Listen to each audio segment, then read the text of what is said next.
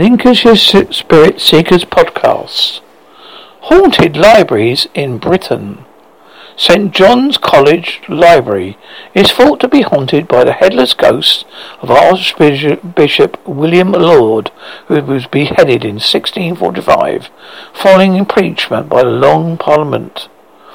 Guidebooks permeate the myth of the ghost of Archbishop William Laud, disturbing readers by kicking his head along the floor to the library. This is not something library staff have reported in living memory.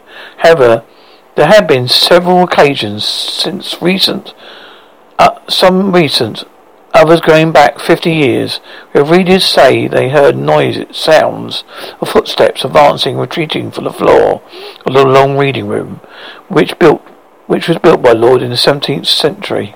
It is also known as the Lauderdale Library. These sounds have never been explained away by mundane causes, such as problem of heating. As the deputy librarian states, we know that, Laud cared passionately about this library, and we like to think he is has a friendly presence here.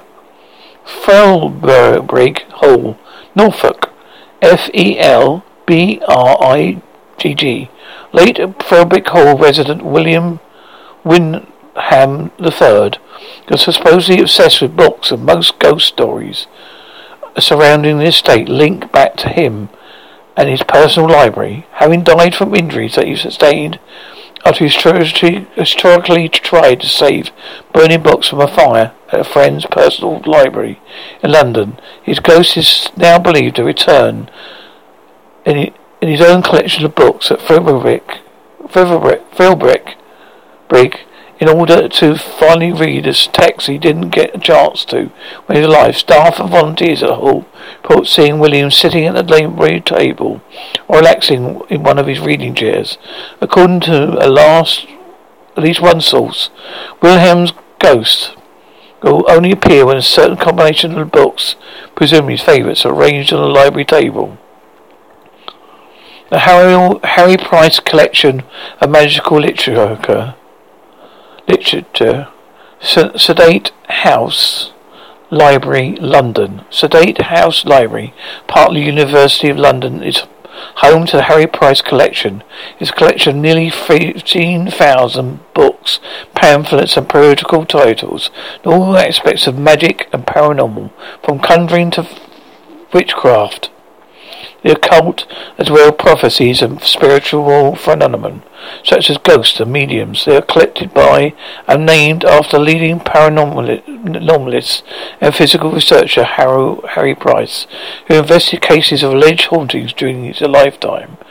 Ever since the books took residence on the eighth floor of the Senate House, library staff have reported strange activity, such as hearing the sound of loud laughter whispering when no one is around, and seeing floating books or even full-blown apparitions, including a mysteriously cloaked figure and a glowing blue lady.